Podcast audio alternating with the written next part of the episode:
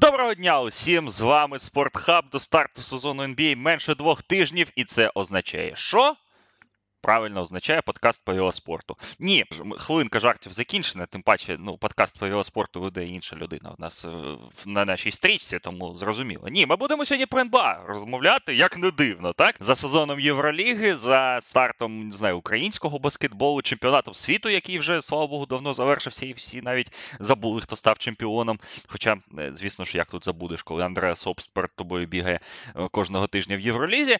Ми нарешті розмовляємо про NBA у нас буде певна серія подкастів, не така, на жаль, велика, як ми хотіли б, без дивізіонних подкастів ми цього року, без над наших традиційних подкастів ми вас, звісно ж, не залишимо, тому квартири, як завжди, програємо. Що ще там інше зробимо, але у нас буде певна, певна невеличка серія так, прев'ю подкастів, і якраз ми сьогодні її відкриваємо. І сьогодні у нас буде подкаст про гравців різних, зіркових, незіркових, старих, молодих, різних. Ви зрозумієте взагалі концепцію нашого нашого подкасту. Тому сьогодні ми розмовляємо про гравців, які будуть обличчями чи не будуть обличчями майбутнього сезону NBA, що стартує вже реально за. 11 днів матчами Денвер Лейкерс та Фінікс Голден Стейт. Тут бачите, я вже готовий до сезону, як мінімум знаю, хто грає в першу ніч цього сезону, окрім Денвера. Тому Мене звуть власне Олександр Прошута, як ви вже зрозуміли, Андрія Гладченка. Я вітаю в нашому подкасті. Він сьогодні мені допомагатиме розбиратися з гравцями, але це вибір дуже логічний. Як людина, яка в цьому бізнесі дуже давно, яка вивчає гравців дуже глибоко, кращої кандидатури я знайти не міг. Тому Андрію, вітання. Всім привіт. Ну ми вже так нажартували е, про велоспорт на бан в одному відомому телеграм-чаті.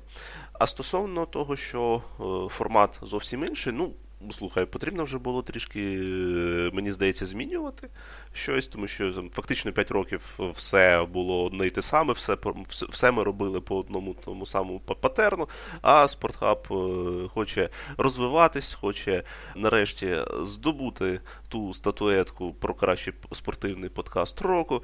Ну і, коротше кажучи, потрібно е, робити якісь певні е, ну, зміни, або потрібно просто модифікувати. І якщо ми там вже почали.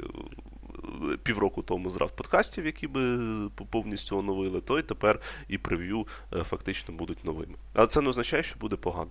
Ну так, у нас новий формат. Спробуємо, власне, те, що називається в Америці Superlatives, те, що дуже роблять класно Джон Холінджер та Ней Данкан в своєму подкасті. Я прям кайфую, коли вони ці номінації. Я не знаю, з якої жопи вони їх достають, але виходить дуже класно. Тому у нас сьогодні прев'ю сезону по гравцях. Одразу скажу, що у нас буде ще плюс-мінус таке ж прев'ю по командах. І буде ще третій подкаст, поки що анонсувати його не будемо. Звісно ж, буде в нас топ-50, але це, як завжди, буде лише доступно для наших підписників. Тому, якщо ви якимось чином ще не підписались на наш Patreon, заходьте, підписуйтесь. Бонусні подкасти у нас несуться і по футболу, і по баскетболу також будуть. Топ-50, до речі, ми вже склали. Ось ми якраз з Андрієм спілкувалися про це перед записом. Дуже цікавий вийшов рейтинг, е, в деякому сенсі навіть історичний. Тому чекайте, топ-50, але сьогодні ми розпочинаємо з графіки гравців. З гравців у нас будуть різні номінації. Номінації як е, веселі, так і не дуже. Тому, власне, будемо через ці номінації обговорювати гравців, які будуть важливими чи не будуть важливими в поточному в майбутньому в майбутньому сезоні NBA. Отже, перша номінація дуже проста: гравець, від якого ми чекаємо ривку в суперзірковий таєр. Тобто гравець, який умовно би увійшов в топ-12, топ-13 нашого рейтингу або неумовно війшов.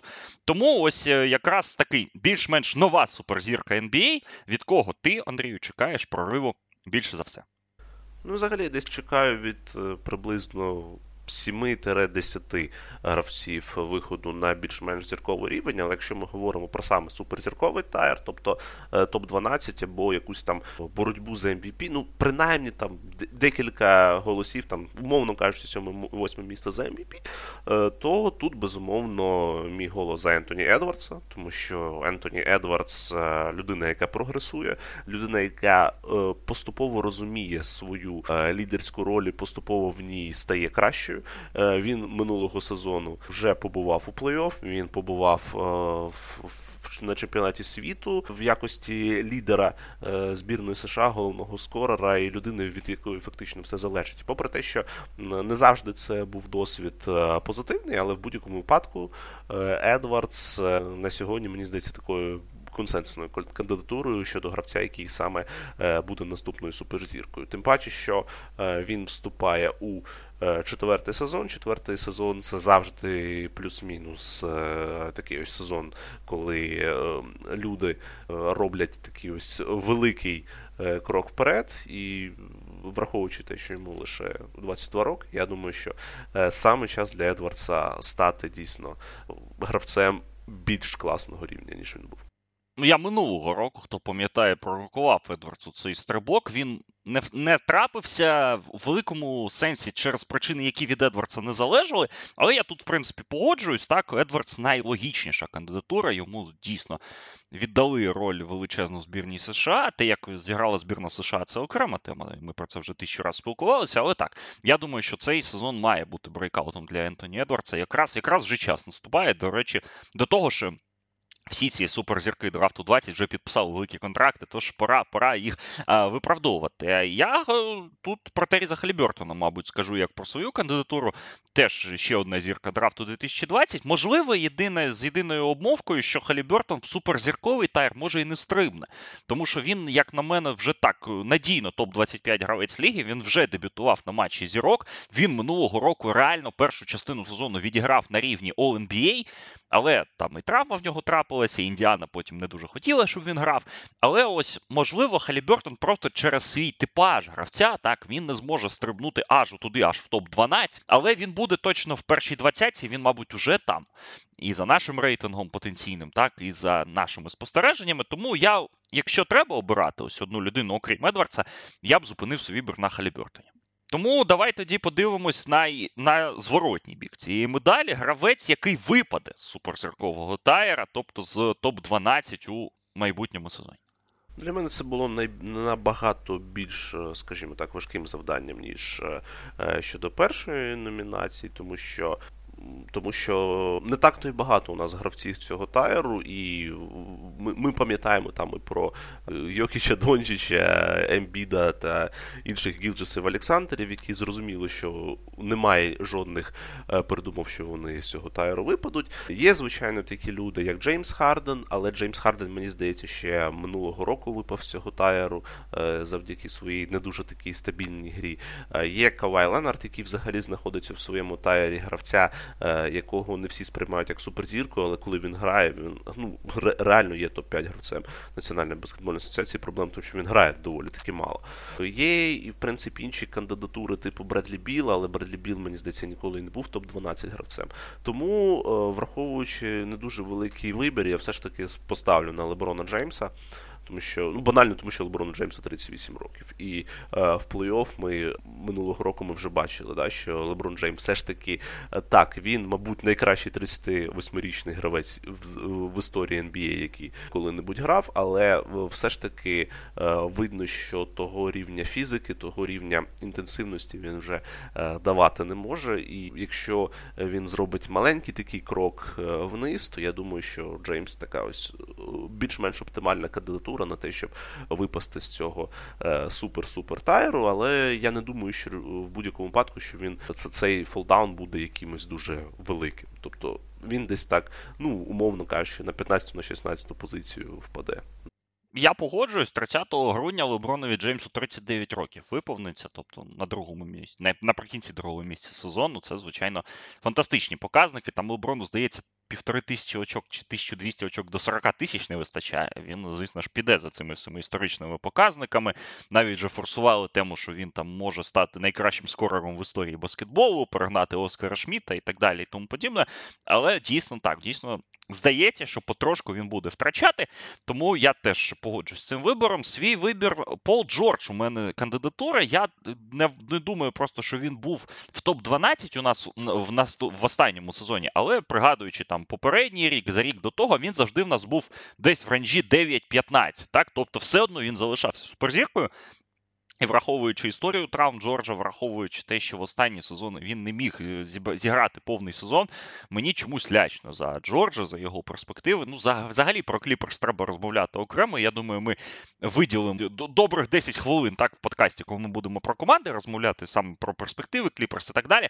Але тут мені здається, що Пол Джордж, якщо прибрати Ліброна через вікові обмеження, Джордж, мабуть, найближче до статусу гравця, який втратить е, який втратить статус суперзірки в поточному в майбутньому сезоні Національної баскетбольної асоціації. Тут я погоджуюсь. Тут Просто питання було лише тому, дійсно, чи Джордж до цього був е, е, топ-12 гравцем, але знову ж таки, мені здається, що тут питання більше сприйняття саме кого ми таким е, вважаємо, чи чи вважаємо ми фактор здоров'я тим, який впливає дійсно на суперзірковий, тому що ну, Джордж реально пропускає ледь не більше кавая вже, а це досягнення доволі велике. І плюс-мінус це дуже логічний вибір, враховуючи те, що йому вже 33 роки, і те, що ну для гравця з таки, з такою кількістю травм, з такою кількістю е, негативу, який він пережив, мені здається, так він такий більш-менш очевидний кандидат.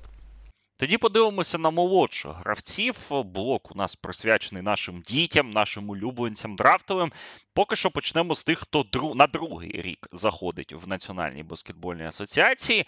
Втор... Е, гравець другого року, який далі, далі всіх стрибне в цьому сезоні в порівнянні з сезоном минулого. У мене було, в принципі, декілька кандидатур, я б сказав, би, таких, е, можливо, не ідеальних, але все ж таки вони були. Е, перша кандидатура це е, наш улюблений Джонні Девіс, але не тому, що я очікую від Джонні Девіса якихось там надто великих звершень. Просто перший рік в нього був настільки поганий, що він знаходився в такій от полупозиції. Тому я обрав саме баскетболіста, який дещо так розчарував в перший сезон. Не те, що він був поганий, але все ж таки ми очікували від нього більшої стабільності. І при цьому ми очікуємо в цьому сезоні, що він буде набагато кращий, тому що новий е, тренерський штаб, е, нова команда, можливо, якась нова культура, яку будуть будувати е, в Х'юстон Рокетс. Це Джабарі Сміт. Джабарі Сміт, третій pick е, минулого драфту, гравець, який показував певні флеші минулого сезону, але все ж таки не зміг довести, що він дійсно є людина, яка гідна всього того хайпу, який він отримав минулого року. Ми вважали його дуже готовим гравцем, але е, все, що він не заробляв минулому року, минулого року, це е, друга команда новачків в що в принципі для гравця такого статусу. Ну, не провал, але в принципі ми бачили бачили рік тому все ж таки кращий старт його кар'єри. Ну і, звичайно, 30% трьохочкових це те, що найбільше розчаровує в сміті, коли дивишся на статистику його минулого сезону. Тому я думаю, що е, є в нього всі шанси для того, щоб бути саме цим гравцем, який е, стане набагато краще у новому році. Так, я погоджуюся. Звісно, в літній лізі він дуже перспективно виглядав. І зараз у предсезонних матчах непогано виглядає. Будемо сподіватися. Так, ми ще тримаємо сток Джабарі Сміта, як то кажуть, тому побачимо, чи вдасться йому спрогресувати. Мій пік доволі тут несподіваний. Ну, звісно, був максимально очевидний варіант з Щедом Холмгреном, якому просто від нуля треба кудись стрибати, тому що він пропустив перший сезон, а він є якраз гравцем другого року. Фактично, хоча ну це класичне так питання Мічела Сімонса, так хто є рукізом, хто не є. От. От, але я, щоб уникнути цих е, епічних е, спорів та аргументів, я за Османа Дженга проголосую, тому що несподіваний пік, але чомусь мені здається, що може може Осман Дженг прорватися в ротацію Оклахоми. Так, ротація в них там задній лінії дуже велика. Але Дженг показав і в літній лізі себе непогано, і наприкінці минулого сезону грав, і зараз в передсезонних матчах йому довіряють. І в цілому ми пригадуємо так драфт профайл Дженга. Він то людина ну не сказати, що максимально сира, але доволі сира була на момент проходу в лігу. Але аж Оклахома за нього три піки першого раунду віддала. І щось вони в ньому бачили, і ми щось теж в ньому бачили, незважаючи на те, що у нас історія з французькими проспектами не завжди ідеальна, не як у Кевіна Оконора, але доволі непогана. Тому я думаю, що є. Є передумови для Усмана Дженга, як мінімум, для того, щоб стати одним з 8-9 гравців ротації основної Оклахоми, не стати там суперзіркою, так можливо, за спинами. Шая.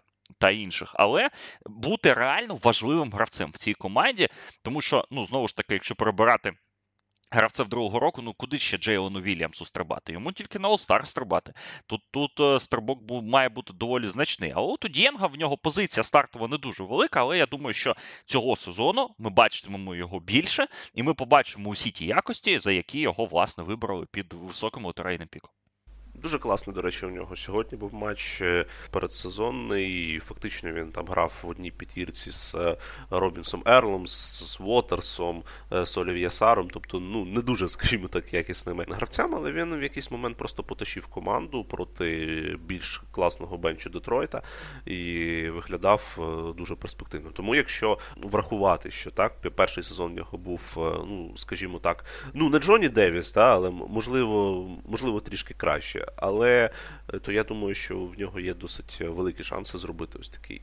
Е, якщо не breakout другий рік, то принаймні е, е, зробити свій, е, своє місце в NBA набагато більш комфортним. Гравець, наступна номінація. Гравець, який точно дебютує на матчі зірок в наступному сезоні. Ми ці прогнози дуже полюбляємо з Андрієм ще з давніх часів. Тому, власне, тут є у нас е, велика кількість кандидатів, але є кандидати, як на мене, доволі очевидні. Ну тут е, потрібно, якщо було обирати між двома гравцями. У мене є два гравця, два гравці, в яких я абсолютно впевнений в тому, що вони дебютують на матчі всіх зірок. Перший це Майкал Бріджес тому що він фактично вже був гравцем такого зіркового статусу після обміну в Бруклін. Е, він був лідером цієї команди, і якби його обміняли в Нец пораніше, то він би і минулого року був учасником матчу всіх зірок. Але якщо врахувати, що нам потрібен був один гравець, е, то є кандидатура навіть краще, ніж у Майкала Бріджеса. Це Джамал Мюррей. Джамал Мюррей, який фактично є вже зіркою Національної баскетбольної асоціації, е, але при цьому не закріплений його статус тому що ну, то в нього травма, то в нього якась е, статистика була не дуже, е, скажімо так, е, видовищна, да, е, то був надто великий, надто велика була конкуренція да, на позиції guard у. Ось, наприклад, зараз його шанси за останні пару тижнів ще й більше підвищились, враховуючи те, що Деміна Ліларда тепер вже немає на заході. Тобто Джамал Мюррей, мені здається, це такий ось цікавий кейс. Хто пам'ятає баскетбол нульових, е, Чонсі Білопс був в такій ситуації, коли він вже був фактично зіркою, він був MVP фіналу навіть, але е, його не викликали на All-Star аж до здається, 2006 року, вже коли він був в статусі MVP фіналу чемпіоном NBA, і вже був навіть там в якісь, е, здається, п'ятірки потрапляв. Ну ніколи його не було на матчі всіх зірок. Ось також Джамалом Мюрою. Я думаю, що його статус якраз е, у 2024 році буде закріплений. Так, ну тут важко не погодитися, і ще під час фінальної серії, здається, навіть фіналу конференції на заході, багато хто казав, що Джамал Мюррей абсолютно точно буде на матчі зірок наступного року, якщо буде здоровим. Тому з цим з цим питанням у мене не виникає точно. В мене є тут два кандидати, але один з них кандидат, який технічно вже був на матчі зірок, це Крістапс Порзінгіс, тому що. Його обирали, коли він грав за Нікс. Він мав тоді зіграти на матчі зірок, здається, в 18-му році, але він тоді поров хрестоподібні зв'язки, вилетів, і фактично так на матчі він не зіграв, хоча був обраний для нього.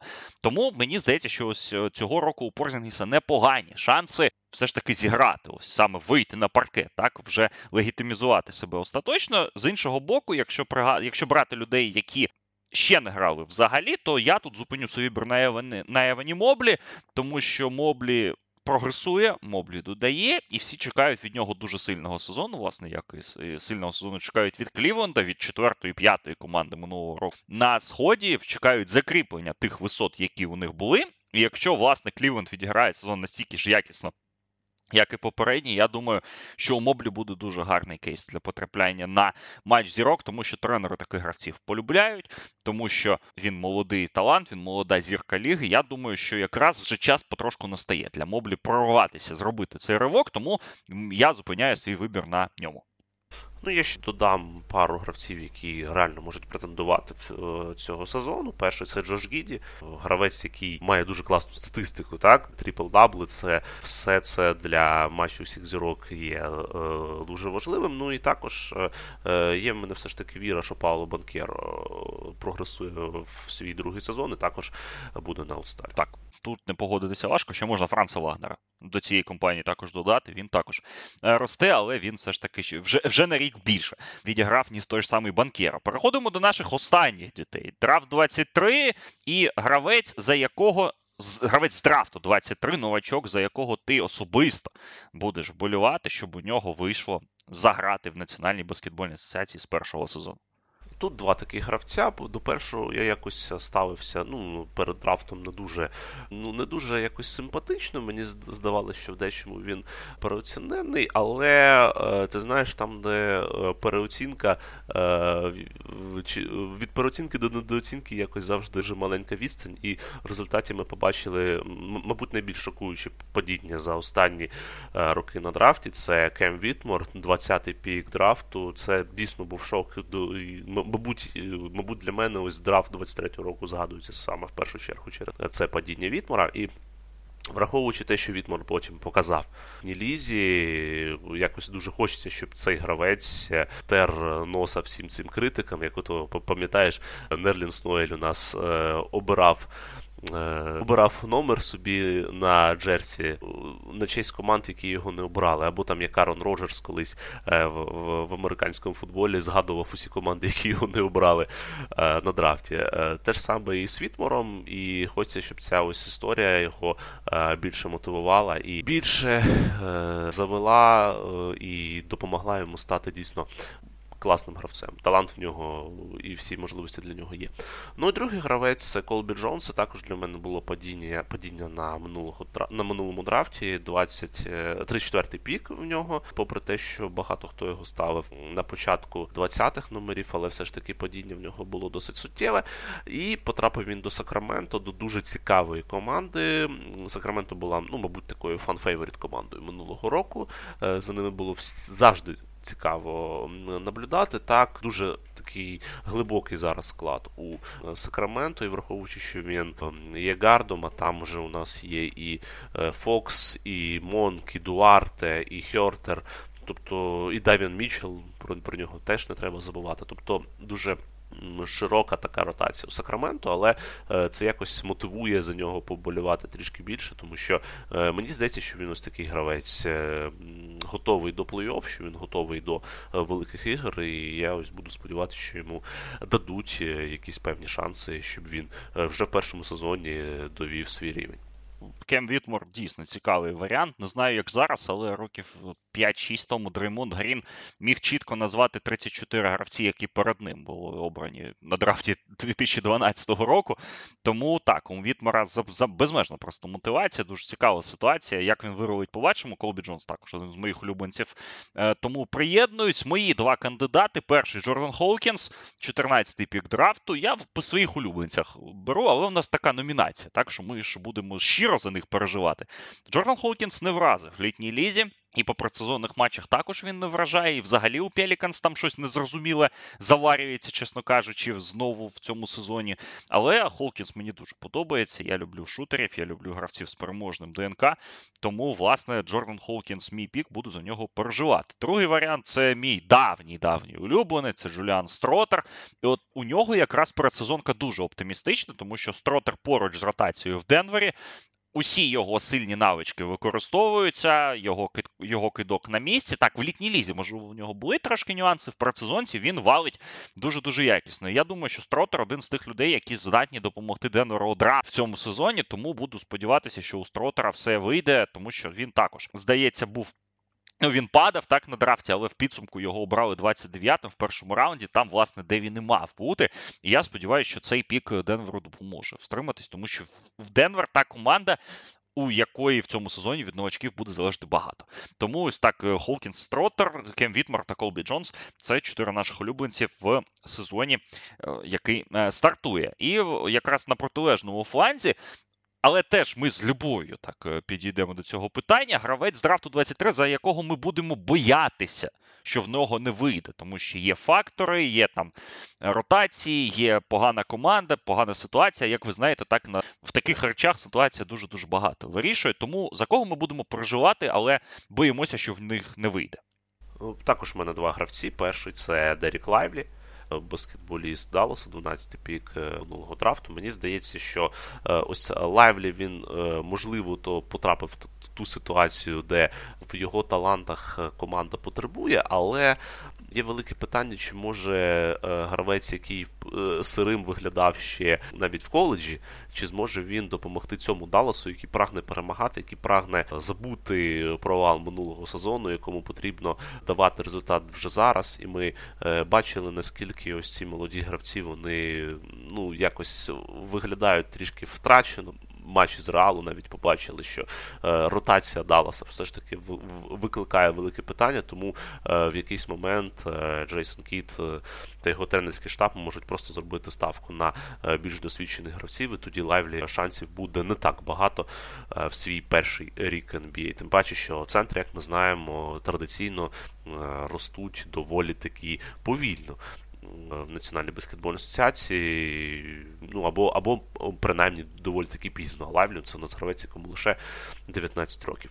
Е, ну а стосовно, мабуть, найбільшого страху, це все ж таки Тейлор Хендрікс, попри те, що Юта завжди була для проспектів такою дуже класною е, програмою, яка, е, ну, якщо була не гарантією, то принаймні дуже хорошим стартом для будь-якого новачка, але все ж таки у Юти дуже широка ротація. Джо, Джон Колінс, якого обміняли в offseason, Лаурі Марканен, який також буде багато грати на позиції четвертого номера, е, Келі Оліник. Також не забуваємо, що і і він може бути четвертим номером, вже не не говорячи вже там про Майку Потерів та подібних гравців. Е, коротше кажучи, мені здається, що Гендрікса е, ось саме на фоні Колінса, на фоні Маркенена буде не так багато шансів, як він заслуговує, і тому що він банально просто сирий гравець, який на даний момент все ж таки в класі дещо поступається своїм більш зірковим е, конкурентам за позицією. Тому я думаю, що перший сезон йому якось буде важко отримати великі хвилини. Так, я погоджуюсь тут. У Юти величезна ротація, і як воно там буде. В мене в цій номінації найпростіша, мабуть, відповідь. Найлогічніша, і вона одна це Брендон Міллер. Тому що навіть у зараз попахує ситуацію Лука Дончич, Діан Дрейтон, Марвін Беглі, Трей Янг. Так? Тому що здається, що драфт реально класний. Здається, що тут будуть суперзіркові гравці, тут будуть гравці, які будуть обличчями франчайзів на довгі роки вперед, власне, як той же Трей Янг так е, зараз робить в Атланті, і буде один гравець, якому банально не пощастило з ситуацією. І чомусь мені виглядає, що це буде Брендон Міллер, тому що Шарлот це просто хаос. Про ситуацію з їх багамським центровим ми ще поговоримо. Майлз Бріджес, і взагалі не зрозуміло, куди йде ця організація, куди вона прямує, що вони там робитимуть. І Міллер з його так невідточеним до кінця скілсетом, з його навичками, так, які ще треба ну, дошліфовувати, і там багато є питань. Ми про це десятки годин проговорили в предрафтовому процесі. Міллеру в таку команду попадати ну дуже-дуже шкідливо. Так? Тому що, в принципі, у нього то багато Тейтума в грі, але ми пам'ятаємо той Бостон, так, коли прийшов, куди прийшов Джейсон Тейтум, е, ту ту середу, так, якого для якого для нього там створювали, так і для нього, і для Джейлона Брауна.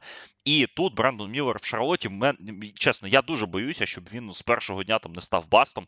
Тому що з, по людях, то в принципі Шарлот команда нормальна. Там є і Розір, і Ламело Бол, і Гордон Хейвард, і великих гравців багато багато більш-менш якісних, але нерозуміння ось цього організаційного моменту. І є в мене побоювання, що Стів Кліфорд не буде створювати Брандону Міллеру ту теплу ванну, якої він потребуватиме.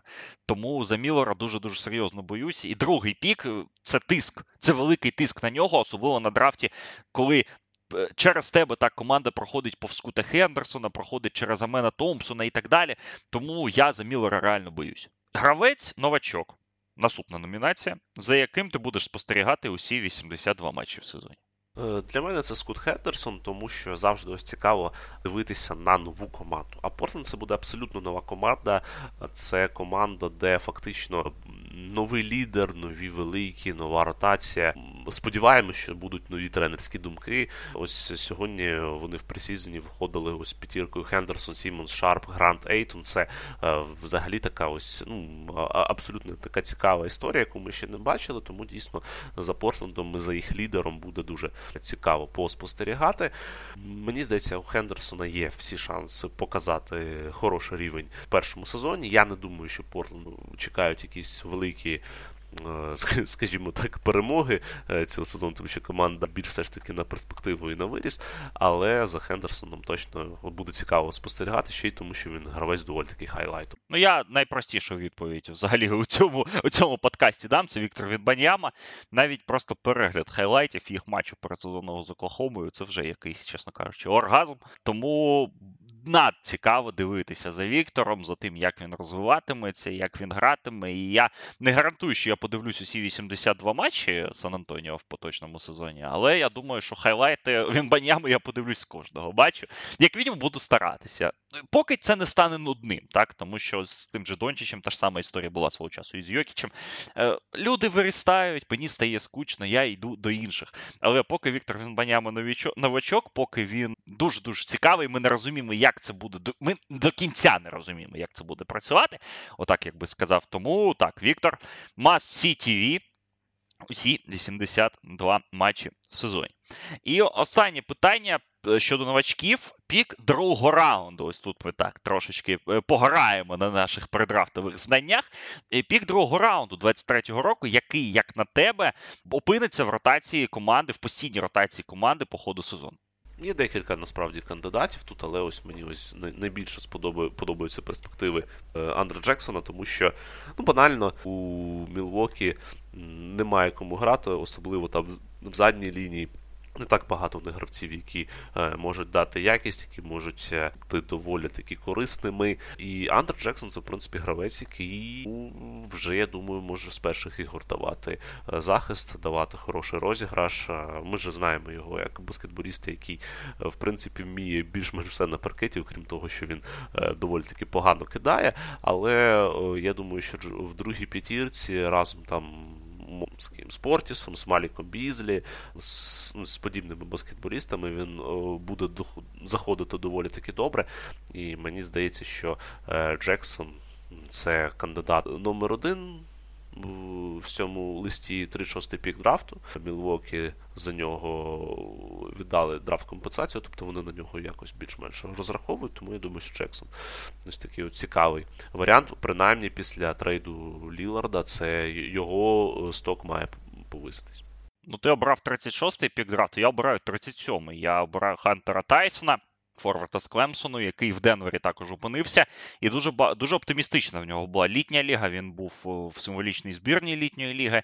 Він багато грає в передсезонці. Якраз його скілсет Денверу теж потрібен, тому що пішов Джеф Грін, травмований власне Владко Чанчар, на якого також розраховували в Денвері цього сезону. Тому хтось має грати ці хвилини на четвірці, переходячи так на трійку, дати киткову складову. Тому, як на мене, Хантер Тайсон тут Е, пік дуже-дуже легкий, будемо спостерігати за ним. До того ж, пам'ятаємо, що він то 5 років в коледжі провів. Він дуже досвідчений гравець, але гравець атлетичний, гравець з китком і гравець, який вже вже показав, що може грати у цій системі. Тому я, не видумуючи, нічого не вигадуючи, обираю Хантера Тайсона 37-й пік останнього драфту.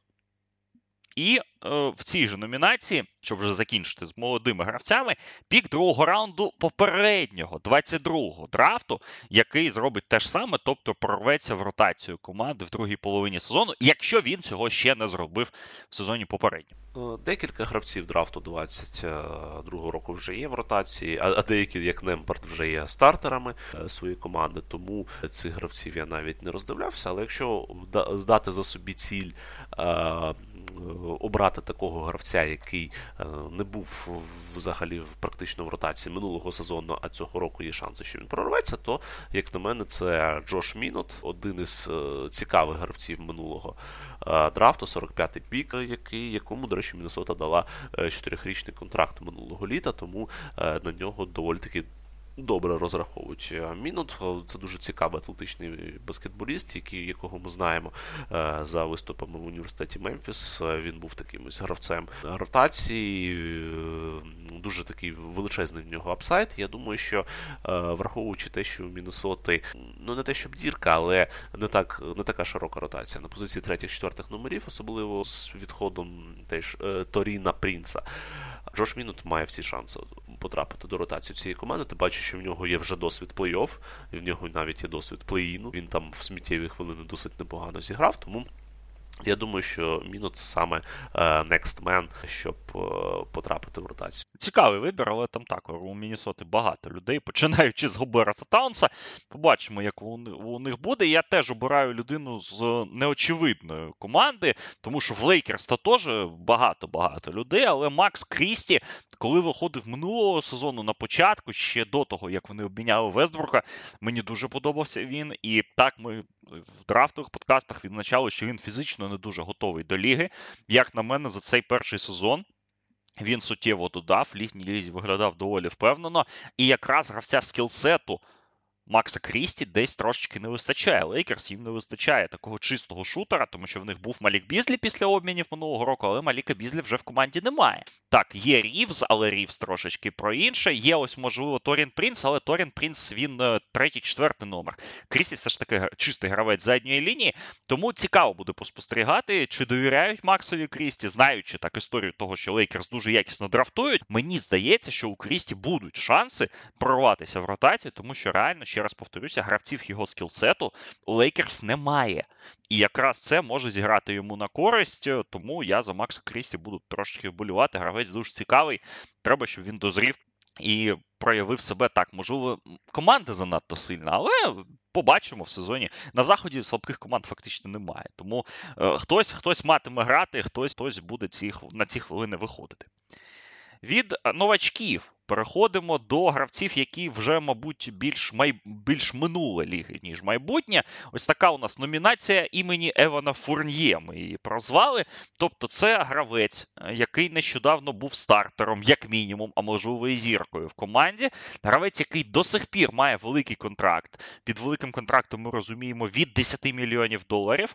Але цей гравець в наступному сезоні взагалі перестане грати в баскетбол, і ми потрошку станемо про нього забувати і омолодження ліги торкнеться його. Трішки, я б сказав би, тут е, такий сміливий прогноз, але все йде до того, що е, якщо не в цьому сезоні, то в наступному е, ми почнемо забувати про Гордона Хейварда, тому що гравець на на деклайні, гравець, який постійно з кожним роком грає все гірше і гірше. При тому він грає в такій організації, яка вже в принципі в ньому то не дуже і потребує. В нього останній рік контракту, його то і тримати особливо не треба. Я не не здивуюся, що якщо Шарлот викупить взагалі його контракт, то так, той той самий контракт, е, який ще Майкл Джордан видав йому і всю всю лігу зробив у ступорі. Да? Нарешті він потихеньку закінчується. Тим паче, що є Брендон Міллер, можливо, вийде Майлз Бріджес, хоча це не точно, тому що Майлза Бріджеса чергові проблеми з законом. Тому я думаю, що Шарлот не дуже то і потребують, чесно кажучи, в Хейворді, а Хейворд не дуже потребує в Шарлот, тому я думаю, це саме е, той гравець, якого ми буде все, будемо все менше і менше бачити на полі. Так, важ, важ, важкий і важливий контракт у Хейварда, але е, дійсно ну, трошки не вписується в цей Шарлот. Ну і травматизм ми також пам'ятаємо. Мій пік в цьому випадку Маркус Моріс. В нього 17 мільйонів контракту, який спливає. Моріса багато хто е, згадує в потенційному трейді Джеймса Хардена. І я не думаю, що якщо його обміняють Філадельфію, він він там буде грати в Філадельфії. Якщо його може в якусь третю команду обміняють, то він там буде корисним. Але, як на мене, то, що я бачив від Маркуса Моріса минулого року, мене, чесно кажучи, не вразило. Е, і я думаю, що його пік, яким був оцей run Кліперс в плей-офф 21-го року, і мені здається, що Моріс вже ну. Він він свій пік вже пройшов і краще він не буде. Так, він доволі корисний, все ще гравець е, для сучасної NBA. Маркусу Морісу вже 34 роки. Його кидкові відсотки не покращуються, і я думаю, що це останній великий контракт у Моріса, і буде він, як його братець, бігати по мінімалках, е, намагатися де його візьмуть, там він і буде. Тому ось я від Моріса нічого не чекаю і записую його в свою номінацію. В якості Honorable Mention згадаємо про Рікі Рубіо. Е, він Honorable, тому що, по-перше, в нього лише 6 мільйонів контракт. Е, по-друге, в нього є об'єктивні фактори. Рубіо не починає сезон в Клівленді через ментальні проблеми. Його відпустили лікуватися, але ще навіть до цих повідомлень була новина про те, що Рубіо вже погодив контракт з Барселоною. На наступний рік він хоче повертатися до Іспанії, тому що якраз його дитина піде в школу і Власне, він не хоче, щоб вона жила в Америці, він хоче, щоб вона жила в Іспанії. Тому ось така довга і доволі успішна, і доволі неоднозначна кар'єра Рікі Рубіо. Вона, скоріше за все, добігає свого завершення. І в цьому сезоні в Клівленді ми або його взагалі не побачимо, або побачимо дуже-дуже фрагментарно, і це точно буде його останній рік. Тому ось такий момент е, про нього також треба е, згадати. Е, до більш оптимістичних е, повертаємося номінацій. Номінація Біла палка імені Омера Юрцелена. Європейський або не дуже європейський центровий, який раптово опиниться в ротації команди. Хоча для цього не було передумов на початку сезону. Е, важкий вибір, але тут я зроблю вибір на користь Сандро Мукелашвілі, грузинського великого, який зараз Сан і наприкінці минулого сезону він отримав місце в ротації Спьорс виглядав доволі таки непогано. Я думаю, що враховуючи, що Спьорс це все ж таки команда, яка не буде мати велику кількість перемог цього сезону, і враховуючи те, що там, окрім е, Бембаньями і Колінса, особливо той великих, немає. Я думаю, що Мамукелашвілі може отримати е, свій шанс в ротації і закріпитись остаточно в Національній баскетболь... баскетбольній асоціації. Принаймні на чемпіонаті світу він виглядав е, доволі таки впевнено. І рівень гри в нього високий. так. Так, цікавий вибір е, і доволі несподіваний, але так, Спьор, судячи з цього, будуть шукати гравця, який з Вінбанямою буде грати поруч. Це поки що є Зак Колінс і Чарльз Бесі, але ж є резервісти, сезон довгий, тому так, Мамуківашвілі вибір цікавий. Мій вибір у цій номінації імені Омера Юрцевена сам Омер Юрцевен. Як це несподівано не звучало б, тому що виділяють інсайдери в Солт-Лейк-Сіті, те, що у Юрцевена реально є шанси бути backup-центром Вокера Кеслера. І, в принципі, так, у Юти багато гравців, ми про це тільки що говорили, дуже багато четвертих номерів, дуже багато універсалів. Але якщо Юті потрібен буде саме backup-центр, чистий центр, то у Юрцевена більш ніж якісні шанси опинитися в ротації команди Віла Харді. Ось такий цікавий варіант. Ще є декілька кандидатів, про яких ми теж маємо згадати. По-перше, є Коді Зеллер, який лише три місяці тому виходив у фіналі NBA стартовій п'ятірці. Коді Зеллер у нас опинився в новому Орлані звідки поїхав Вільнер Гомес, який був прямим бекапом Йонаса Валанчунаса. Тепер в цій ролі гратиме Коді Зелер. Він якраз і під палку, і під білого підходить. І в ротації він, в принципі, може опинитися, тому що будуть ситуації, коли потрібно буде підміняти Валанчунаса. І е, то, що ми бачили від Вілі Гаріна минулого року, він не не гребує так тим, щоб випускати другого центра і давати йому певні хвилини. По-третє, це Даніель Тайс, який так в Індіані багато великих, але Тайс в хорошій формі він відновився від травми. Бачили його на чемпіонаті світу. І я думаю, що десь, якщо Індіана гратиме до останнього в переможний баскетбол, то досвід і універсалізм Тайса вони можуть йому допомогти. Так, на старті виглядає, що він там буде міцно сидіти і під Майлзом Тернером, і під Айзеї Джексоном, і під іншими великими у Індіани, Джараса Вокера вони обрали. Але. Але я би не відкидав такої можливості, що дійсно на за, за рахунок досвіду, за рахунок універсалізму, Тайс якісь хвилини в Індіані отримуватиме. Можливо, вони так підійматимуть його трейд-велі. Це теж ми побачимо. І ось згадали ми про чемпіонат світу. Наступна номінація номінація імені Карліка Джонса. Е, хто з героїв останнього мундіалю теж більш-менш раптово, тому що ми не беремо Шая Гілджеса, Олександра чи Ентоні Едвардса, і навіть Деніса Шрёдера не беремо е, з Францем Вагнером, зможе себе проявити в поточному в майбутньому сезоні NBA. Ну, я спочатку хотів пожартувати про Карла Ентоні Таунса, зірку чемпіонату світу.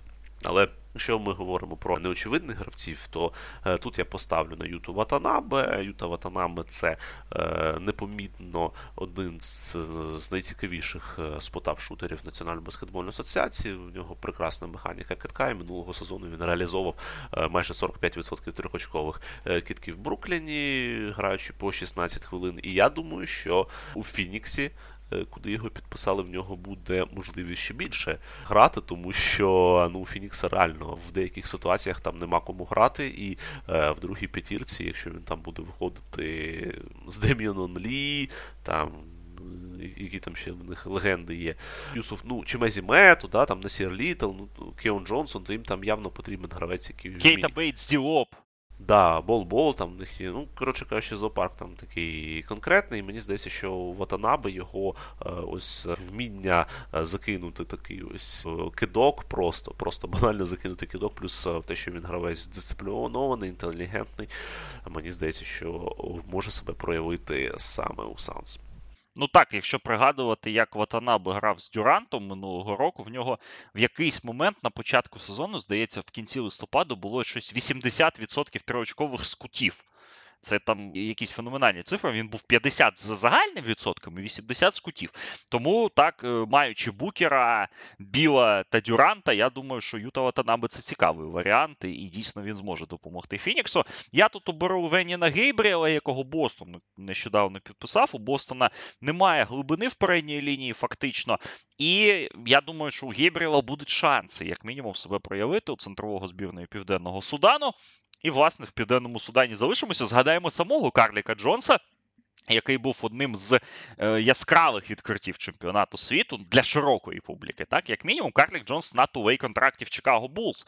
І хто знає, може він опиниться опиниться в якийсь момент в першій команді, якісь хвилинки там отримає. Карлік Джонс нагадаю, у нас MVP Ліги розвитку минулого сезону, і якраз його Чикаго і а, підібрали. Ну і два цікавих гравці підписав Портленд. Це про це ж про це ми не розмовляли в подкастах, але у них були такі два трансфери. Вони підписали одночасно, фактично. Джорджа Кандіта е, з Пуерто-Ріко та до Паріта зі збірної Австралії, двох бігменів, які минулі сезони грали поза межами навіть Європи. Тому що Рід грав десь в Африці, потім в Австралії. Кандіт е, теж там десь бігав. А, ні, Кандіт бігав в Європі. Ну, коротше, двоє реально героїв чемпіонату світу. Вони опинилися обидвоє в Портленді. В Портленді, в якому тепер так, є Діандре Ейтон, є Роберт Вільямс, але немає вже Юсуфа Нуркіча, немає Дрю Юбенкса. Тому, можливо, хтось з них е, опиниться там третім центровим в ротації. Ну і плюс ми не знаємо планів Портленду е, щодо своїх бігменів. Тому ось ці, цих двох гравців я би теж виділив. Можливо, можливо, вони якось себе а, тут і проявлять. І в контексті, власне, Гейбріела якраз є питання до наступної номінації: номінація імені Люка Корнета. Хто буде грати центра в Бостоні, коли вмруть їх обидвоє стартери? І і чи є це серйозною проблемою, на твою думку, на даний момент? Під стартерами я, власне, маю Крістапса Порзінгіса та Елла Хорфорда, тому що глибину в передній лінії Бостон віддав у трейді Джо Холіде. Ну, відсутність глибини це реально є досить великою проблемою, тому що ну навіть якщо припустити, що Хорфорд і е, Порцингіс будуть здоровими в плей-офф, в будь-якому випадку в регулярці е, вони будуть пропускати. Порцингіс взагалі в своїй кар'єрі лише один раз провів більше 66 матчів е, у сезоні, тобто 10-15 матчів мінімум потрібно розраховувати вже грати без нього. А це може бути доволі такі цінні матчі регулярки в боротьбі з Клівлендом, з Мілвокі, з Філадельфією.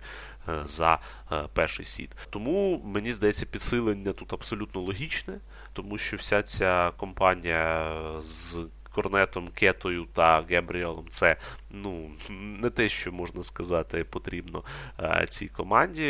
І навіть якщо враховувати, що Бостон буде грати, мабуть, маленькими п'ятірками з мобільними центровими, в будь-якому випадку їм потрібен гравець, який дасть просто такого ось е, м'яса е, на паркеті і свої 10 хвилин відбігає. Мені я ось бачу чітко на фрі-едженсі такого гравця, як Бісмак Бійомбо. Бійомбо, який вже 11 років чи 12 навіть Національної баскетбольної асоціації. Багато грошей не просить, але робить свою роботу якісно. Вже на перший рік він е, десь по 10-15 хвилин він латає ті дірки в передній лінії своїх команд. Ми пам'ятаємо, що і Фініксі він досить непогано виступав, а особливо ми пам'ятаємо його перформанс за е, Торонто, десь приблизно у 2016 році. Це було.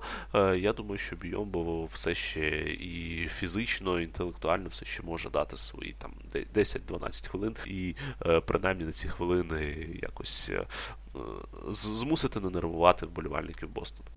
Я погоджуюсь щодо Бійомбо, так дуже надійний кандидат. З віком лише додає бісмак Бійомбо в в надійності, так і якщо на нього грати і він і в атаці, в принципі, може бути непоганою опцією. Ми це бачили по його сезону за Фінікс. Е, два роки тому. Я би теж на цьому на цій хвилі залишився. І я думаю, що можна було б взяти або Двайта Ховарда, або Демаркуса Казінса. Так, тут треба враховувати моменти роздягальні, і чи, чи, чи варто так брати настільки аж зіркових в минулому баскетболістів у цю команду Бостона, але з іншого боку, у Ховарда був позитивний досвід в Лейкерс, коли він справді так не був там якоюсь, не був раком, так в, в, в роздягальні, не створював зайвої напруги, і це конвертувалося в чемпіонський титул. До Маркуса Казінса був непоганий досвід в Денвері свого часу, коли він підміняв Ніколу Йокіча. Казінс залишається дуже розумним великим все ще. Так, вони обидвоє не грали минулого сезону, але я думаю, що ті ж самі там 10, 12, 15 хвилин дати, поштовхатися, забрати підбирання, з якими у Бостона були просто колосальні проблеми в останні сезони. Це все вони можуть зробити, особливо в контексті так Грант Вільямс же теж пішов. Ми ж і про нього так маємо згадувати, не тільки про Роберта Вільямса, якщо ми говоримо про глибину передньої лінії. Тому, як на мене, тут Ховард та Казінс теж доволі цікаві варіанти, і я думаю, що їм може бути це цікаво, враховуючи їх там якісь історичні так досягнення, особливо це Казінса стосується. Тому так, якийсь великий. Е, олдскульний центровий міг би допомогти. Я думаю, що обидві кандидатури, ну і твоя теж е, тут е, тут, тут доволі реальні, і Бостону потрібно подивитися в цей бік. Наступна номінація номінація імені Обі Топіна. Це номінація щодо гравців, е, якому зміна команди в міжсезоні дає надію на breakout. Власне, зрозуміло так, чому вона так називається, тому що Обі Топін тут у нас перша так людина, про яку ми ну, про це про цей trade так Топіна в Індіану розмовляли ще з Олексієм влітку. Тому е, інших якихось кандидатів обираємо. Андрію, твій вибір. Мій вибір це Джон Колінс. Е, Колінс, який був у перші роки Національної баскетбольної асоціації нашим е, улюбленцем, можна сказати, одним із найцікавіших молодих гравців, але якось в Атланті разом з Треєм Янгом він дуже не дуже то хотів грати. Потім сама Атланта якось стала такою депресивною командою. І Колінс просто тупо психологічно, мені здається, здав дуже сильно і якось не був мотивований грати за цю команду. Були в нього там field проблеми. Коротше кажучи мені здається, що ось для Колінса саме новий старт команді, яка в такому гравці, як він потребує, мені здається, це найкраще, що могло відбутися цього offseason у. І тому я думаю, Джон Колінс Юті це буде дуже цікаво. Насправді е, такий союз зовсім нова ситуація, зовсім нова команда. І Колінс, на мою думку, саме ось може, може, якщо не е, мати breakout сезону, але принаймні повернутися до тих котувань, які в нього були е, на початку своєї кар'єри, коли він вважався ледве не навколо зірковим баскетболістом. Так, цікавий вибір. Дійсно, Колінса обміняли за мішок навіть не картоплі, я не знаю чого. В Юту побачимо, чи, чи вийде в нього там заграти. Мій вибір буде трошки простішим, але я давній фанат Шейка Мілтона, ще з тих сезонів, які я багато коментував матчі Філадельфії. Мені здається, що дарма його настільки аж засадив Док Ріверс свого часу і не випускав йому і не довіряв йому особливо в вирішальних матчах. Шейк Мілтон зараз гратиме в Міннесоті.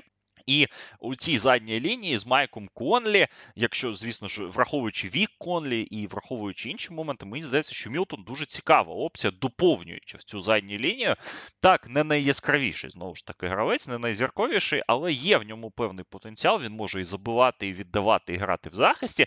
Тобто він не просаджує команду за свої хвилини. З цими з цією позицією Мінісоти були проблеми при всій повазі до Джордана Маклофліна. Тому я думаю, що у Мілтона буде хороший шанс ще раз нагадати про себе публіці широкій, заявити про себе. Від Мінісоти чекаємо непоганого сезону цікавого. І як компліментарний гравець до Ентоні Едвардса, повертаючись до нашого першого питання, теж мені здається, Мілтон може бути корисним. Тому ось я на ньому би зупинився. Побачимо, чи у Шейка Мілтона вийде на новому місці він переїздить зі сходу на захід. А і ще трошечки про гравців, які змінюють е, місця, але е, в іншому контексті номінація імені Келі Убра, е, гравця, який підписав мінімальний контракт з командою контендером, але це підписання зможе допомогти контендеру в чемпіонській гонці. Зрозуміло, чому ми згадуємо Келлі Обер, тому що він, він якраз в цій номінації би і проходив. Він підписав контракт з Філадельфією нещодавно. Але є у нас ще декілька подібних підписань. і От якраз серед них ми і обирали своїх кандидатів. Ну, Для мене тут вибір очевидний. Це Ерік Гордон, тому що, на мою думку, Ерік Гордон це найкращий баскетболіст, який наразі грає на мінімальному контракті. Ерік Гордон, який все ще може бути корисний навіть в свої е, майже 35 років. Ну і ми бачили його рівень гри е, цього літа за е, збірну Багамських островів, де Гордон на фоні знаних баскетболістів все ще виглядав свіжим, все ще виглядав доволі таки класно. І минулого сезону, коли його міняли в Кліперс, він 42% трьохочкових давав. І я думаю, що досвід е, його е, клас е, саме в Фініксі, який потребує в класних гравцях в другому unit і, він дійсно знадобиться. Ну, одне з найкращих підписань, дійсно, за мінімум Ерік Гордон.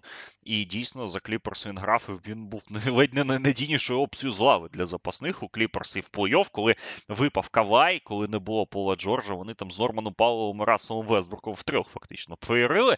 Тому так, Ерік Гордон за рахунок досвіду, я думаю, що варіант цікавий. Я тут е, не вирішив не обирати Убре, вирішив ще трошки подивитися на схід. Малік Бізлі. Його підписання цікаве. Він в Мілуокі гратиме, теж мінімальний контракт. Мені не дуже зрозуміло, як так Малік Бізлі випав з ротацію Лейкерс минулого року, тому що коли його тільки не обміняли з Юти, і коли він тільки не опинився в Лос-Анджелесі, в нього були матчі, коли він по 6 очкових забивав. І я чітко пам'ятаю, що він був дуже корисним гравцем для цієї команди, але там стався і стрибок Остіна Рівза. І Хачимура трошечки відвоював собі позиції. І якось так вийшло, що скілсет Маліка Бізлі опинився непотрібним Лейкерс, але такий гравець буде потрібним Мілуокі, тому що пішов Грейсон Аллен, і в будь-якому разі, особливо на дистанції регулярного сезону, гравці типу Бізлі вони здатні допомагати командам сильним, командам статусним. І я думаю, що Бізлі сам це розуміє. Тим паче зараз ще і Лілард з'явився, тому киткове навантаження буде більш якісним для Маліка Бізлі. Ось я чекаю від нього цікавого, непоганого року за Мілуокі. Тому в цій номінації згадуємо Убра, Бізлі та Еріка Гордона як гравців, які за мінімум підписані, але вони справді можуть десь серйозно допомогти командам, які в нас боротимуться за титул. І ще про команди, які боротимуться за титул, інша номінація схожа, але інша. Номінація імені Доріана Фінні-Сміта, гравець середнякової чи аутсайдерської команди, який стане ціллю для contender ів в дедлайн обмінів. Тут, в принципі, варіантів завжди доволі таки багато, але мені здається, що таким ось очевидним варіантом є Деніель Тайс. Деніель Тайс, який наразі грає е, в Індіані. У нього дуже привабливий контракт, тому що він отримує лише 9 мільйонів е, за сезон. При цьому він не дуже той особливо потрібен на довгострокову перспективу індіанів, яких є і Майлз Тернер, і Айзея Джексон, і Джейлен Сміт, Обі Топін, і Жарас Вокер, навіть Оскар Чибве у них е, з Кентакі. Е, завалявся там. Ну, коротше кажучи, Індіана доволі таки вільно відпустить Тайса за непогану драфт-компенсацію. А Тайс, в принципі, це баскетболіст, е, який показав, що він все ще може. Тайс на чемпіонаті світу був одним із е, важливих елементів чемпіонської німецької команди. Е, і взагалі дуже мало гравців, які настільки досвідчені, настільки сучасні. Він е, Тайс у нас на секундочку грав по 30 хвилин у фіналі конференції Національної баскетбольної асоціації. Тому я думаю, що Тайс це буде такою привабливою привабливим таргетом для багатьох контендерів погоджуюсь з тобою. Я більш очевидних варіантів тут оберу. По-перше, це Боян Богданович, в нього спливає контракт з Детройтом. Ще в минулий дедлайн були розмови, що може Детройт обміняє його. Чомусь це не сталося, але Богданович на фініші сезону взагалі не грав. Тому я думаю, що цього року так досвідчений гравець, який може і на двійці, і на трійці, і на четвертій, ну скоріше так, 4-3, 3-4 позиції. Шутер досвідчений з хорошим, непоганим захистом для своєї позиції то Богданович зможе допомогти команді контендеру якійсь. Тут проблема в тому, що контракт у нього доволі значний. Такі команди, як Фінікс, наприклад, на нього претендувати не зможуть. Ну і ще один варіант це Даніло Галінарі, про якого ми фактично так забули тому що він минулий сезон пропускав. Він підписався, нагадаю, за Бостон, але порвав хрестоподібні зв'язки в процесі підготовки до Євробаскету. І в минулому сезоні Галінарій, власне, так і не з'явився. Потім він був в літніх обмінах, і таким чином він опинився в Вашингтоні. В Вашингтоні він зароблятиме 6,8 мільйона доларів на рік. В нього теж спливаючий контракт. Вашингтону він не потрібен через те, що у Вашингтона тепер молода команда, і там треба розвивати біляла Кулібалі з Дені Авдією, а не думати про Галінарі. Тому він скоріше навіть баяут кандидат, хоча може і на обмін, не знаю, е, як піде. А в принципі, для франчай... для франчайзів, які будуть боротися за перемогу, в сезоні Галу може бути корисним. Як на мене, він все ще. Ну, він там 10-15 очок за гру може давати, і може давати декілька складних китків, що в плей-офф також ціниться. Тому я б ще італійця не списував, і я думаю, що певна група контендерів е, за ним буде спостерігати наступного сезону. Щодо обмінів, залишаємося в цій категорії ще на один е, на один мув. Категорія наступний Джеймс Вайзмен. Джеймс Вайзмен, до речі, сьогодні дабл-дабл зробив в предсезонному матчі Детройта 20 плюс 10 за невеличкі хвилини. Це це добрий момент для Вайзмена, але не грав Джейлен Дюрен, здається. А в цьому матчі, е, але ми повертаємося до попередньої команди Вайзмена, команди, яка власне його обміняла в той самий Детройт.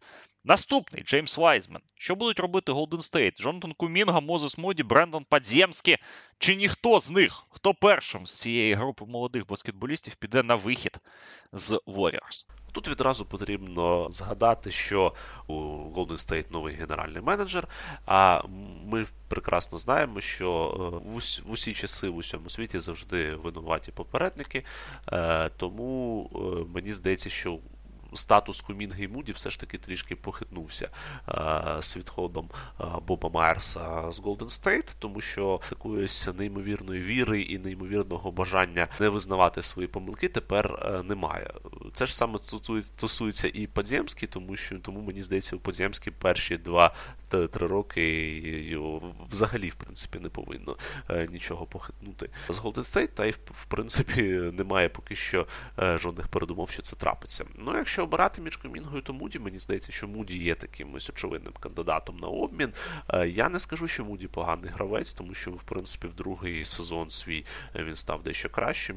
Коли йому давали шанси, він, в принципі, користався цими шансами. Проблема в тому, що Голден Стейт реально наразі е, дуже широка ротація команди, крім е, Каррі е, Томпсона, Вігінса, також ще є Гері Пейтон, ще є е, той самий Подземський, Корі Джозефа. Вони взяли, ну, звичайно, Кріса Пола. Тобто кількість гравців в задній лінії там насправді дуже велика.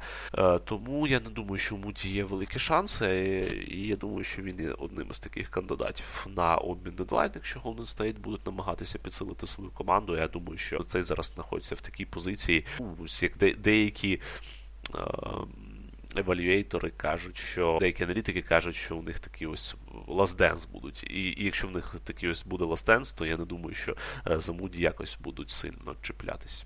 Я думаю, що нікого не обміняють. Вони цього сезону, можливо, так, можливо, після цього буде якийсь, якась пробудова. Я погоджуюсь з тим, що Муді, мабуть, найвірогідніший з цих кандидатів, але щось мені підказує, що поки що вони будуть чіплятися за оцей ростер, яких, який в них є, і ніхто з цієї трійки не стане ціллю для обміну. Хоча Хоча це ж штука не передбачена. Е, як воно буде, е, покаже лише майбутнє. Номінація наступна. Номінація присвячена Мемфісові. Називається вона Forget About Ja. Хто стане лідером команди? Грізлі з перших 25 матчах, тому що ми пригадуємо, що Моран дискваліфікований, і йому не дозволили йому дозволили, здається, мандрувати з команди, але грати він не зможе. В NBA 2K цю, цю ситуацію вже давно проілюстрували. Але тепер ми бачимо, бачитимемо це в реальному житті. Отже, хто стане лідером Мемфіса в перших 25 матчах сезону? Я, в принципі, вірю, що Маркус Смарт добре замінити Джа в перші 25 ігор. Ну і, і коли він там потім буде пропускати. Також, в принципі, вірю, що е, Джарен Джексон може зробити певний стрибок, принаймні в атакувальному плані. Вірю, що і Заїр Вільямс зможе разом з Санті Альдамою стати трішки краще. Але ось е, якщо говорити про саме тащити Мемфіс, то тут безумовно е, персона Десмонда Бейна зразу кидається в вічі, тому що Десмонд Бейн він стає з кожним роком все краще, і Десмонд Бейн ну, стає такою повноцінним, е, повноцінною другою зіркою цієї команди. І коли Моранта не буде, фактично на ньому буде е, лежати і конструкція атак, і фінішинг. Тому я думаю, від Бейна я чесно кажучи, очікую breakout сезону. Можливо, навіть Бейн буде учасником матчу всіх зірок, хто знає. Я думаю, що в нього є всі шанси стати ще кращим. І до цього він не підводив. Я думаю, що і цього року він також не має підвести. Ну, Бейн минулого сезону стартував просто феноменально, поки він не зламав руку. Він там в перших 15 матчах сезону кидав якісь неймовірні відсотки. І навіть казали про те, що він може розглядатися як кандидат на All-Star. Цього не сталося. Але так, цього року Десмонд Бейн, який 209 мільйонів зароблятиме в наступні сезони, він є топ breakout кандидатом в Мемфісі. Я би ще тут Санті Альдаму згадав, тому що він якраз на чемпіонаті світу якісно відіграв. І він, е, мабуть, найнадійніша опція з цієї групи молодих баскетболістів четвертих номерів, які є у Мемфіса. Час настає вже час Альдамі працювати і допомагати команді суттєво, але так, тут Бейн перемагає без жодних варіантів. Тому дивимося за Бес... за Десмондом Бейном. Можливо, він і до All-Star так от реально добереться, і дарма ми його не згадали на початку е, подкасту. Наступна номінація, наша номінація імені Кая Джонса. Ми не вигадували навіть якогось пояснення для цієї номінації. Ми просто хочемо хочемо проводити Кайла Джонса з NBA, Кая Джонса з NBA, тому що щось парень патьок. Е, здається, і е, так, для нас, для мене особисто, це е, травма, це драма, тому що я дуже сильно вірив перед драфтом 2021 року в Кая Джонса. Він був одним з моїх улюбленців. Але е, потьокший чердак плюс е, фронт-офіс Шарлот е, це убойна комбінація просто. І тому, тому так, проведжаємо Кая Джонса з NBA. Ну так, да, звичайно, така ситуація дуже е, кумедна, тому що його, його, звичайно, спочатку всі думали, що він там е, під впливом Е, речовин. Потім зрозуміли, що він, скоріш за все, сам такий дуже дивний. Ну, прорвало, коротше кажучи, людину. Е, в мене тільки питання, як на це все реагує агент, скажімо, у Джонса, він же ж, мабуть, у нього є.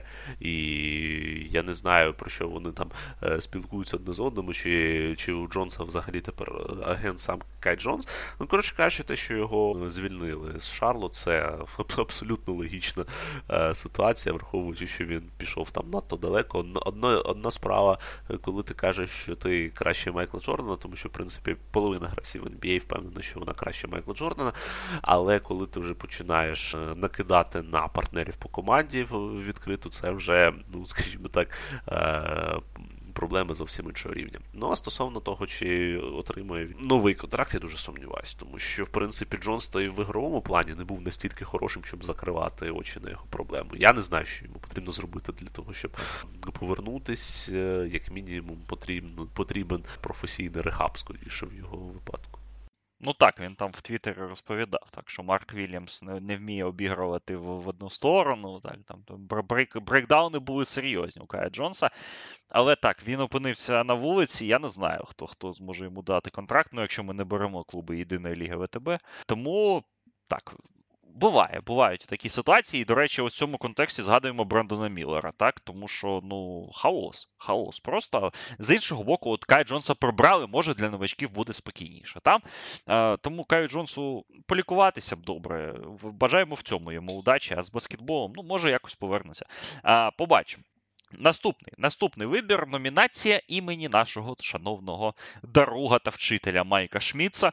Хто з великих Портленда виявиться більшим есетом, якого в Портленд в підсумку збереже Діандра Ейтона, Роберта Вільямса чи обох. Ну, давай спочатку такий зроблю автоп. Мені здається, до позавчорашнього дня е, номінації Майка Шміца повинен був перемогти Ейтон чи Таймлорд.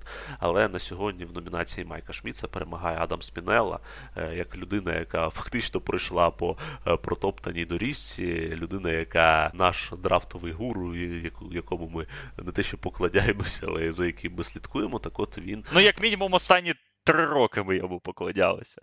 Так от він з ютубових нарізок по 500 переглядів е, дослужився до того, що його найняли скаутом Філадельфію 76ers, е, з чим ми його вітаємо і не вітаємо нас, тому що ми якось відчуваємо себе е, покинутими дітьми в цьому важкому світі.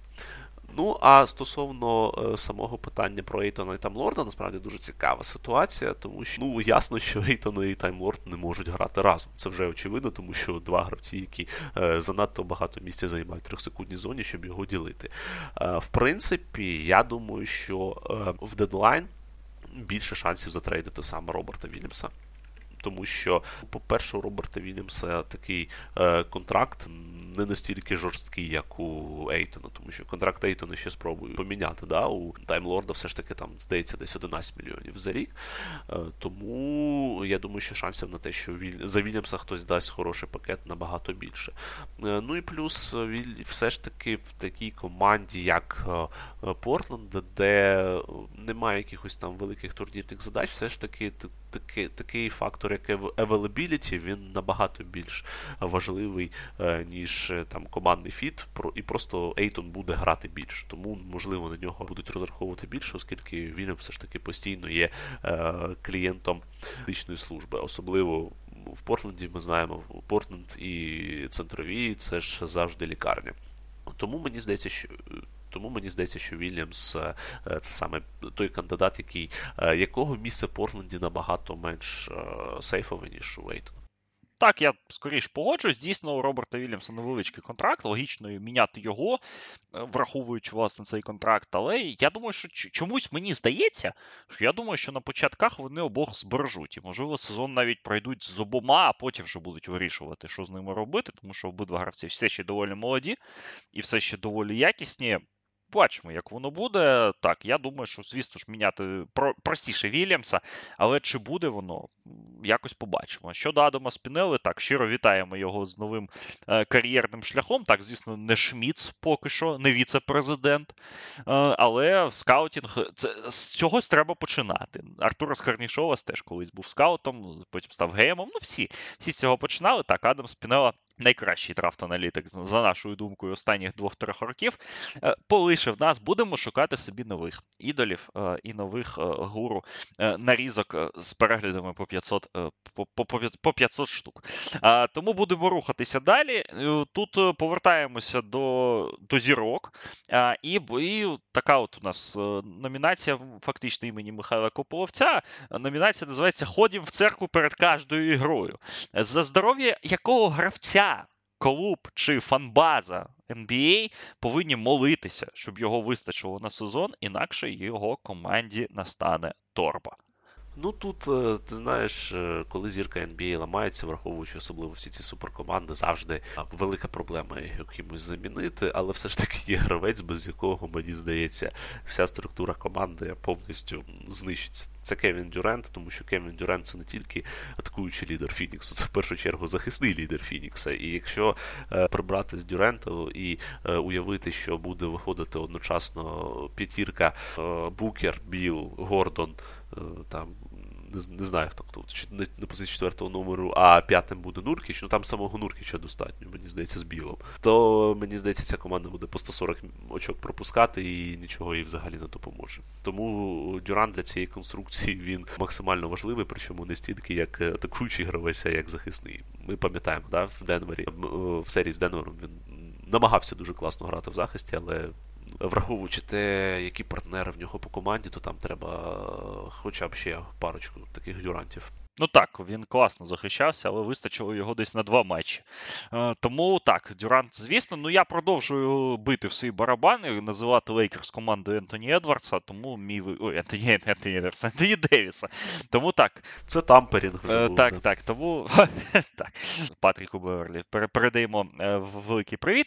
Так, Ентоні Девіс. Мій вибір, тому що, як на мене, Лейкерс якраз в тому в тій транзиції так, від команди Леброна до команди Девіса, важливість Девіса Девіса ми бачили в минулому сезоні. І навіть те, що він не зміг там нічого з Йокічем зробити в серії, а хто зміг е, з ним зробити. Тому. Без Девіса і його реально топових перформансів Лейкерс далеко не підуть, особливо в плей-офф, особливо на заході. Тому так, повинні повинні молитися, щоб хоча б в плей-офф він був здоровим, ну і хоча б 50 матчів. Ну, фактично за минулорічною схемою, так коли він так пропустив, але це не було настільки боляче для Лейкерс в контексті боротьби за чемпіонство. Тому Девіс і Дюрант, ось так, дві топ-зірки, ми їх е, виносимо в окремий тайр. І поговоривши про зірок, ми трошечки декілька е, разів заглибимося. Ще раз, наша, наша улюблена рубрика заглиблення в ростери команд NBA. Буде у нас декілька номінацій з цим пов'язаних. Номінація Under, Under, Under The Raider. Найбільш неочевидніший гравець для широкої публіки, чи, чиє ім'я вона потім дізнається по ходу сезону, і навіть, можливо, вивчить на місяць чи чи два. Ну, Тут ми свої такі задроцькі е, навички будемо використовувати. Е, ну, коли е, мова йде про гравця, який нікому не відомий, а колись через пару місяців будуть казати, о, так це ж класний гравець, то я завжди в таких ситуаціях йду в Майами Хіт, дивлюсь, що у них там відбувається, і Побачив, що вони е, на контракт Exhibit 10 е, цього літа взяли такого баскетболіста, як Кол Свайдер. Кол Свайдер це дуже цікавий насправді гравець, який колись був чотирьохзірковим проспектом, і декілька років він просидів на лавці Віланови, і, в принципі, в Сірак'юз е, він дав дуже хороший сезон. 21-22 в коледжі був просто дуже класним, але тим не менш, незважаючи на це його не задрафтували. Але він був на тувей контракті в Лейкерс, і мені здавалося, що він може отримати хвилини, але потім в нього там була травма на, на декілька місяців. Він вилетів. Коротше кажучи, в нього зараз дуже класний шанс в Майамі отримати нарешті те, що він е, може, і те, що він заслуговує, тому що Свайдер це насправді один із е, дуже цікавих шутерів. І враховуючи те, що в нього зріс 6,9, я думаю, таких гравців не так то й мало в Національної баскетбольної асоціації, які здатні за гру забивати по 7 по 8 трьохочкових, що він робив у е, Джі-Лізі, враховуючи те, що в Майамі з Майамі пішли. Е, Гейб Вінсент та Макс Трус. Я думаю, що Свайдер це якраз та е, людина із е, Нізвідкиля, яка може стати в Майамі новим ну, новим, скажімо так, е, достоянням цієї команди. Ну і в останньому передсезонному матчі Майамі Колсвайдер вийшов в четвертій чверті і забив 17 очок за 14 хвилин, влучив 5 з 9 трійок. І якраз хайп по ньому і трошечки розпочався. Ну і варто згадати, що Колсвайдер був в Лейкерс. До цього це ж теж організація, яка вміє таких гравців знаходити. Тому якраз от е, цікавий цікавий вибір. Дійсно, я думаю, що за Колом Свайдером ми поспостерігаємо. В мене тут буде три кандидати. Один з них більш очевидний це Домінік Барлоу. Так, в нього важка ситуація з ротацією в Сан-Антоніо, але він дуже талановитий гравець. Я не я продовжую тримати його stock при собі і сподіватися на те, що дасть йому Грег Попович якісь хвилинки, і він проявить себе в Сан-Антоніо, команді, яка знову ж таки нікуди не поспішає, і вона може планомірно його розвивати і підтягувати до рівня ротації в NBA, але є ще два гравці. Перший це Колін Гілеспі. Я знову залишаюсь в Денвері, але в Денвері залишаюсь неспроста, тому що Колін Гілеспі у нас був однією з зірок сезону NCAA останнього свого випускного. Потім він серйозно травмувався в Денвері, пропустив увесь минулий сезон, але Декілька разів по ходу сезону Майк Малоун згадував, що у нас є Колін Гілеспі. Це дуже важливий гравець для там для кемістрі, для там зада... за... для того, щоб задати стандарт в тренувальній роботі, так в якихось інших моментах. І зараз Гілеспі отримує хвилини в ротації Денвера. Так, він маленький захисник, е, він е, такий, ну, Ті Джей Маконел, так, чи щось таке. Але мені здається, що ось такі гравці в регулярці вони іноді виринають так ось на повітря, е, на простір і можуть бути корисними. Тому побачимо, як воно буде щодо Коліна Гілеспі. Я я чекаю, я чекаю, що що, що він може прорватися в ротацію. І якраз людина штибу Кола Свайдера це Кайзер Гейтс, якого підписали Пеліканс на двосторонній контракт. Кайзер Гейтс, 26-річний е, форвард. У нього 6-7 зріст. Він грав в Австралії свого часу. Він грав за клуби Джеліги. Він е, в е, Єрусалимському ХПЛі виступав. Але минулого року він за Лонг Айленд Нетс в Джелізі забивав 56% троочкових. І цей стрибок абсолютно шокував усіх скаутів, які там з цим стикалися, і так далі. І згадуючи так історію Наджі Маршала, історію інших вінгів в новому Орлеані Кайзер Гейтс може бути надцікавою опцією, тому ось на них е, на цих гравців власне заакцентуємо увагу. Ще одна номінація. Тут е, трошечки також в глибині, але в давній глибині імені Заїра Сміта. Номінація, грок якого, е, якщо ти побачив його ростері NBA на тренувальний табір, ти просто офігів від того, що він ще живий. І ми, власне, цьому в цій номінації згадуємо Заїра Сміта, провальний лотерейний пік Філадельфії, але Заїр Сміт зараз в Клівленді тренується. І от якраз він нас е, інспірував для того, щоб згадати про це про все це. У нас тут Херрі Джайлс виходить в старті Брукліну разом з Бріджесом Дінвіді Сімонсом та Томасом. Тобто Джайлс, який. І причому він грає е, багато і набирає 16 плюс 10, але в принципі ми ж то з тобою знаємо, що Джайлс насправді доволі такий талановитий гравець, просто травми і психологічно в нього якось він здав останнім часом, тому якось його менше. Все ж таки, його також дивно бачити в NBA, але це, в принципі, можна зрозуміти. А ось чого. Особливо, знаєш, дивно в контексті того, що його під час плей-офф матчів Сакраменто показували як легенду Сакраменто. Ніби він вже кар'єру завершив. Да, Скала бісера, да, і і його, да, дві дві легенди. Але ось кого я насправді був в шоці побачити, так це Чейка Діало. Чейк Діало це ще пік початку другого раунду 2016 року. Мені здається, з Чейком Діалом вже в NBA, в NBA розібрали ще декілька років тому. Він там після цього грав в таких визначених командах, як Саратовський Автодор та в чемпіонаті Пуерто-Ріко. І ось Чейк Діало, який ніколи не був в NBA дійсно такою визначною фігурою, знову отримує свій шанс та ще й в Майамі Хіт. Я не знаю, чому Майамі його брали. Можливо, тому що він там дублює Бема Адебайо. Там, знаєш, як е, у акторів є е, свій дублер, ось е, він виконує такі ось функції там на тренуванні, можливо. От, ну, Діало це був дійсно шок.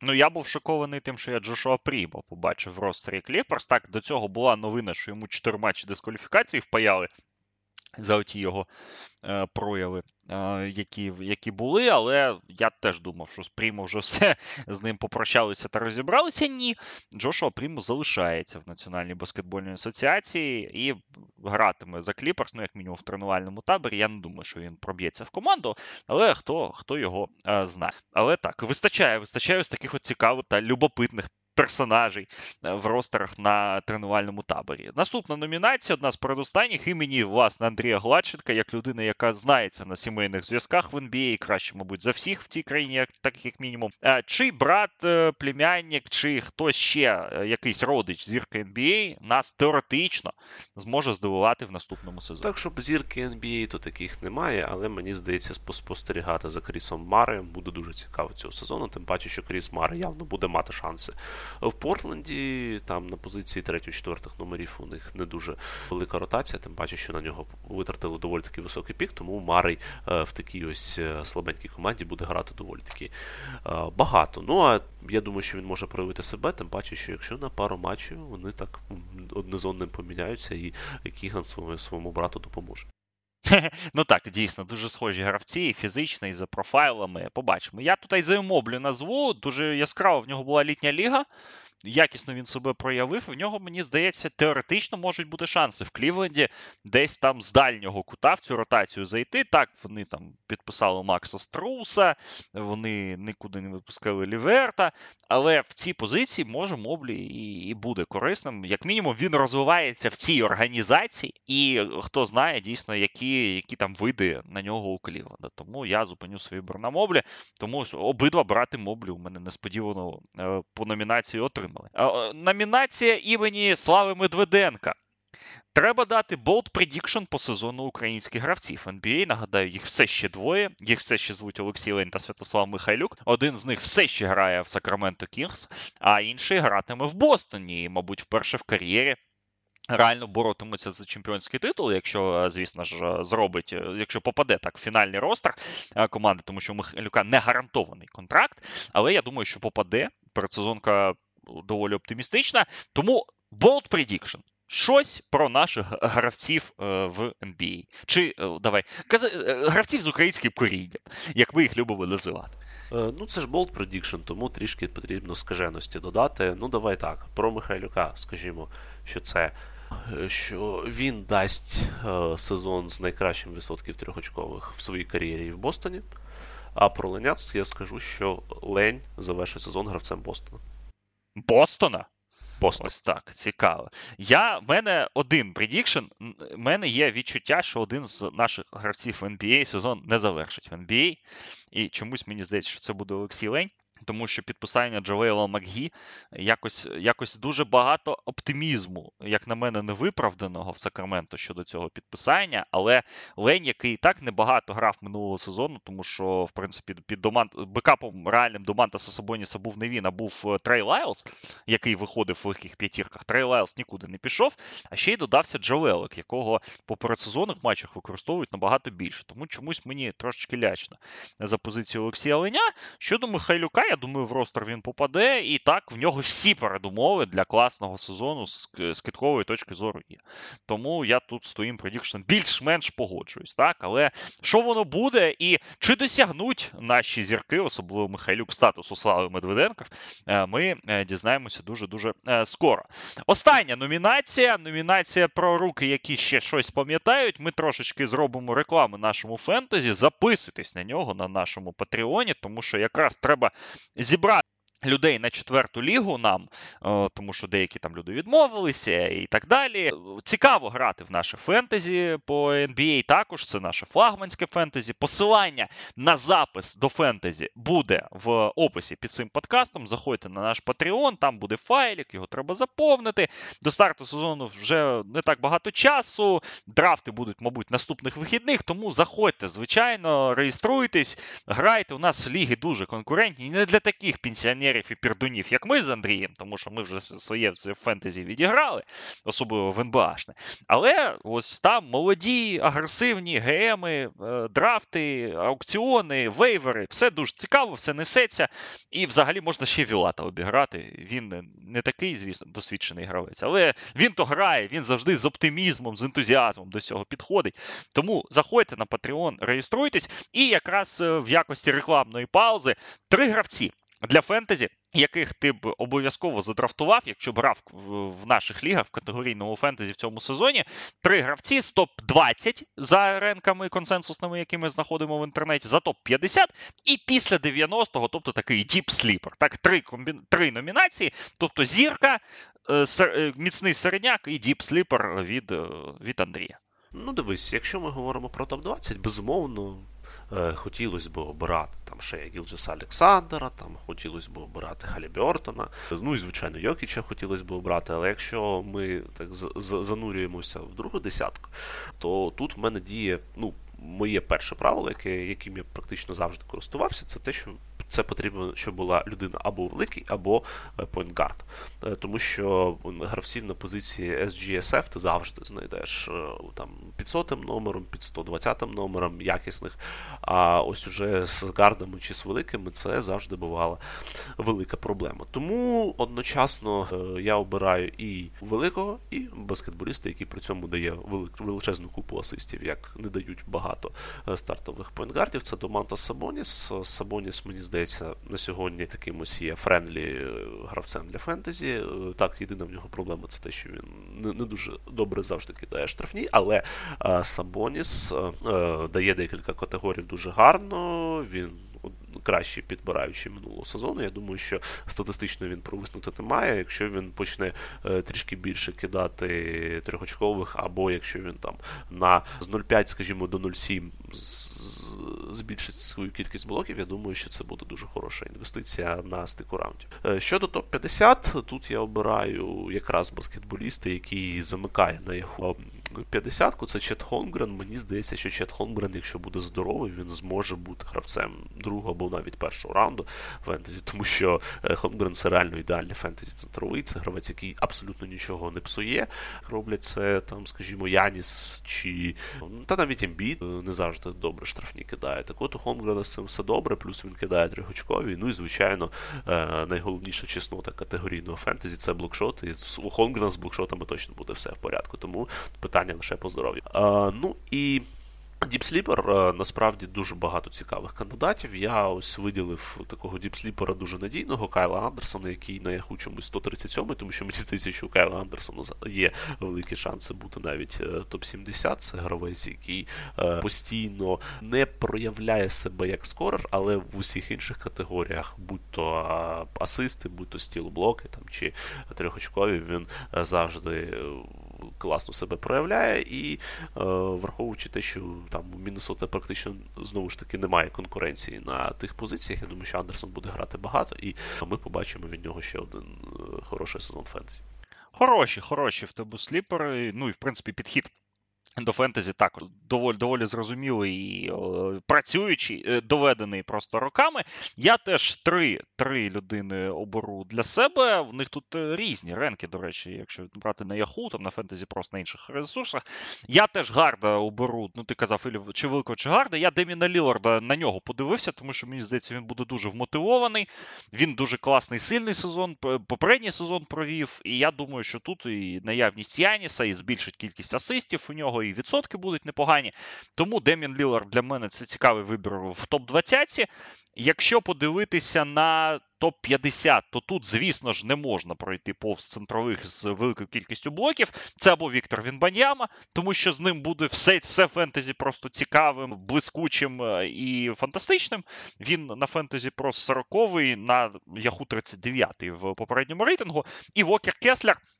Він трошечки за 50, від 52 54 але минулого року Уокер Кеслер був одним з лігвінерів, фактично, тому що те, як він відіграв другу частину сезону з точки зору ефективності, з точки зору тих самих блокшотів, які дуже важко знайти на тому етапі фентезі, так е, це це прекрасно. І щодо е, більш глибоких сліперів, я не буду аж настільки заглиблюватися. Трей Джонс у нас був минулого року. Ми про нього розповідали весь минулий рік. Він залишився стартовим плеймейкером в Сан Антоніо. За наявності він баням гравцями, там Девіна Васела та інших, це дуже надійний вибір. Low maintenance, як то кажуть. Тобто мало втрат, мало негативу, хороші, хороші, позитивні, надійні показники. І чекаю breakout у від Марка Вільямса, тому що він вже не новачок. Стів Кліфорд даватиме йому більше часу. Минулого року, в другій частині сезону, ми бачили, як це може працювати. Мейсона Пламлі вже в Шарлоті немає. Він в Клі, він в Кліперс. Кая Джонса теж відрахували.